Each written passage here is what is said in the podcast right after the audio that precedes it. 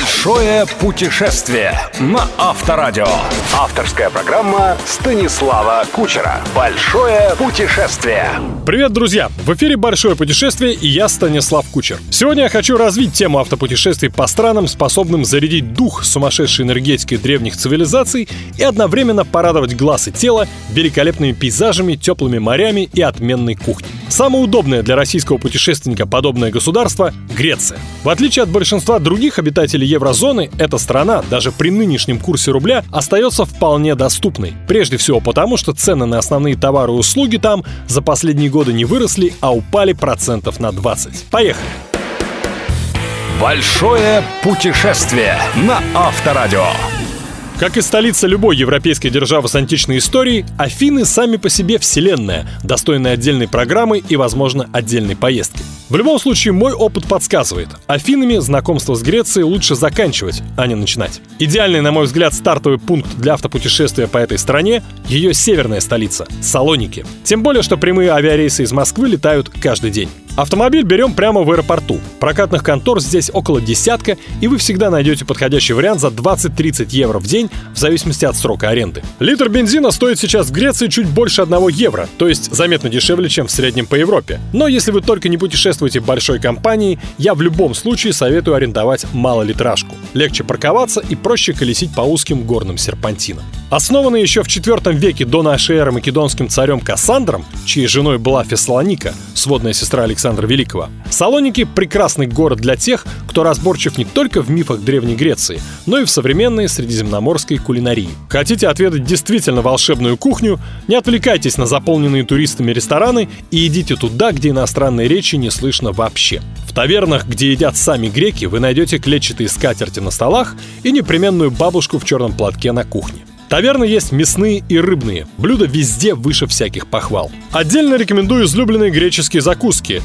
Тармо из рыбьей икры, дзадзики из йогурта и огурцов, свежайшую рыбу и морепродукты на гриле, маленькие мясные шашлычки, сувлаки. Если вы уже нашли ночлег, а номер в приличном отеле или пансионе здесь можно снять за те же двадцать-тридцать евро, обязательно попросите официанта принести кило рицина. Именно так, местное белое вино надо заказывать только на розлив и не в литрах, а в килограммах. Принесут же вам его в огромных медных кружках. Наутро, если вы вдруг не насытились одним кило и организм вам об этом сукоризной напоминает, ублажите его местным йогуртом с медом. Кислотно-щелочной баланс будет восстановлен. Но если и этого лучшего в мире йогурта окажется недостаточно, погуляйте по узеньким улочкам средневековой части города, а затем подышите морем на набережной. Большое путешествие, путешествие на Авторадио. Полный список достопримечательностей северной столицы Эллады вы найдете на любом туристическом сайте, а потому я сейчас лучше расскажу о том, куда стоит отправиться дальше. В четырех часах езды от Салоник раскинулось природное и одновременно рукотворное чудо света – легендарные монастыри Метеоры. К Метеоре ведут две дороги. Одна длиной в триста пятьдесят километров по побережью, вторая на сто километров короче через горный перевал.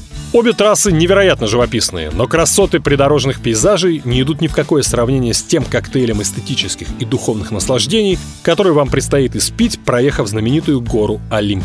Представьте себе нагромождение причудливых скал, прорезанных глубокими лощинами. То ли древний океан здесь прошелся потоком, то ли еще более древний ледник.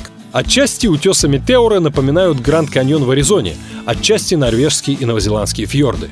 В миниатюре, разумеется. Но есть здесь нечто, чего не отыскать ни в Америке, ни где-либо еще в мире. То ли встроенные, то ли прилепленные, словно ласточкины гнезда к скалам, монастыри. К некоторым из них нет ни дорог, ни даже тропинок.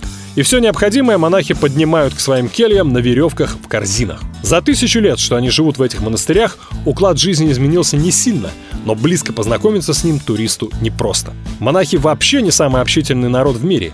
Обитатели же монастырей Метеора в принципе не любят вступать в контакт с представителями мирской цивилизации, будто стремятся сохранить какие-то только им ведомые секреты гармонии человека и природы. То, что вы из России и тоже православные, редко помогает как аргумент. Скорее, если вы действительно хотите прикоснуться к их удивительному миру, поселитесь в одном из небольших отелей в долине и проведите несколько дней, путешествуя по горам пешком.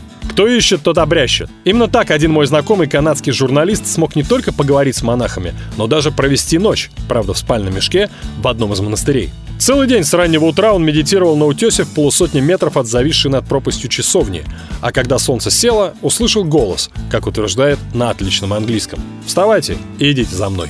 Этот голос принадлежал восьмидесятилетнему старцу, который, как выяснилось, давно наблюдал за одиноким путешественником и понял, что на скале сидит не праздный турист, а настоящий искатель, истинный коллекционер духовных ощущений.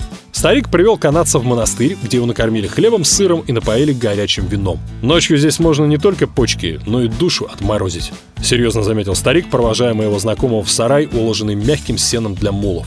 «А у тебя хорошая душа. Душа путешественника».